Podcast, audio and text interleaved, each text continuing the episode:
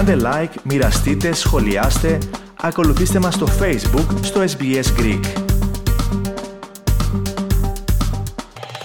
SPS, ακούτε το ελληνικό πρόγραμμα φίλες και φίλοι, ώρα να περάσουμε στην τακτική ιατρική μας ενότητα και στην άλλη άκρη της σύνδεσής μας μας ε, περιμένει ένας καινούριος συνεργάτης, ο Γενικός Γιατρός ε, κύριος ε, Γιώργος Σταμπέλος.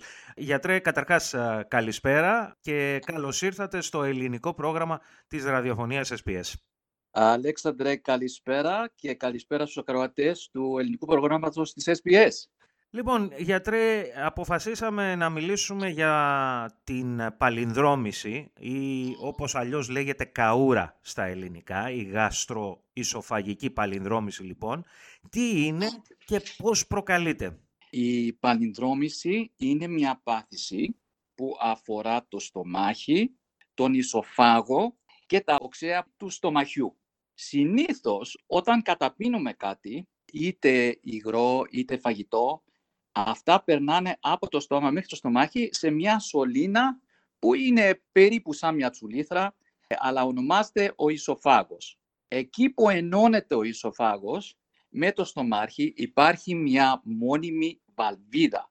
Αυτή η βαλβίδα συνήθως όταν δεν καταπίνουμε πρέπει να είναι εντελώς κλειστή. Σαν καπάκι να το πούμε, έτσι. Ακριβώς. Ναι. Ακριβώς. Αυτό που συμβαίνει λοιπόν με την παλιδρόμηση είναι που η βαλβίδα αυτή δεν λειτουργεί κανονικά. Υπάρχει μια ήπια χαλάρωση συνήθως και δεν κλείνει όπως πρέπει. Τότε τα οξέα ανεβοκατεβαίνουν από το στομάχι μέχρι το κάτω μέρος του σοφάγου και δημιουργούν διαφορετικά συμπτώματα, σαν πόνο και καούρα. Ο πόνος μπορεί να είναι τοπικός στο επιγάστριο, δηλαδή στο άνω μέρος της κοιλιάς, ή μπορεί να αντακλάει μέχρι το στήθος συνήθως κεντρικά.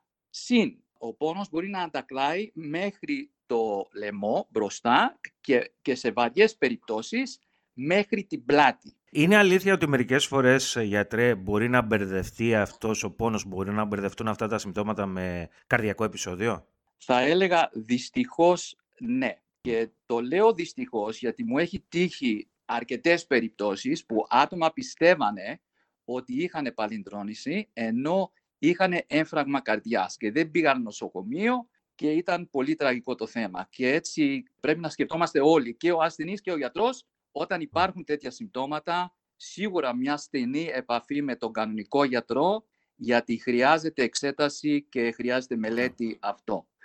Εκτός όμως από τον πόνο υπάρχουν και άλλα συμπτώματα που τα βλέπουμε συχνά σε ασθενείς. Π.χ. το πρίξιμο, το ρέψιμο, η αναγούλα, ξυνήλες και δυσφαγία. Και καμιά φορά ξερόβιχας που δεν βρίσκουμε άλλη αιτία, αλλά είναι η παλιδρόμηση που ανεβοκατεβαίνουν τα οξέα μέχρι απάνω και μετά προκαλούν βήχα. Μάλιστα. Άρα το επόμενο ερώτημα είναι πόσο συχνή πάθηση είναι και ποιους προσβάλλει συνήθως; Έχουν γίνει παγκοσμίως έρευνες και γνωρίζουμε ότι στο δυτικό κόσμο, π.χ. Αυστραλία, Ελλάδα, ότι περίπου 20% από τον πληθυσμό δυστυχώς υποφέρει από συμπτώματα της παλινδρόμησης.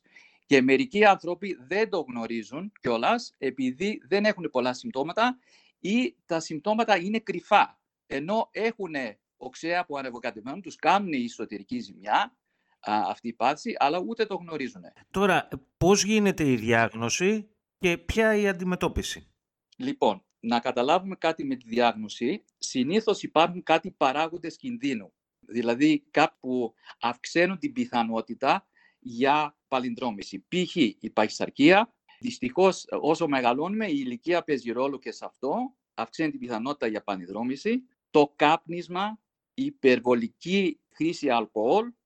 Μερικοί άνθρωποι έχουν μια μικρή κύλη στο στομάχι και αυτό αυξάνει την πιθανότητα διάφορα πράγματα που έχουν σχέση με τον τρόπο ζωής. Π.χ. η διατροφή που είναι πλούσια σε λιπαρά και τηγανιτά φαγητά. Η ζάχαρη, όταν μιλάμε και για ζάχαρη, δεν είναι μόνο η ζάχαρη από το ζαχαροκάνημα, αλλά παίζει ρόλο και η χυμή, π.χ. του πορτοκαλιού κτλ. Η υπερβολική κατανάλωση καφεΐνης παίζει ρόλο και αυτό. Γνωρίζουμε κιόλας ότι ναι, δεν μπορούμε να αλλάξουμε την ηλικία, αλλά γνωρίζουμε όμως ότι άνθρωποι που γυμνάζονται συχνά π.χ. πέντε φορές την εβδομάδα, 30 λεπτά περπάτημα κτλ. ότι μειώνει την πιθανότητα αυτό για παλινδρόμηση, ενώ αυτοί που δεν γυμνάζονται αυξάνουν την πιθανότητα.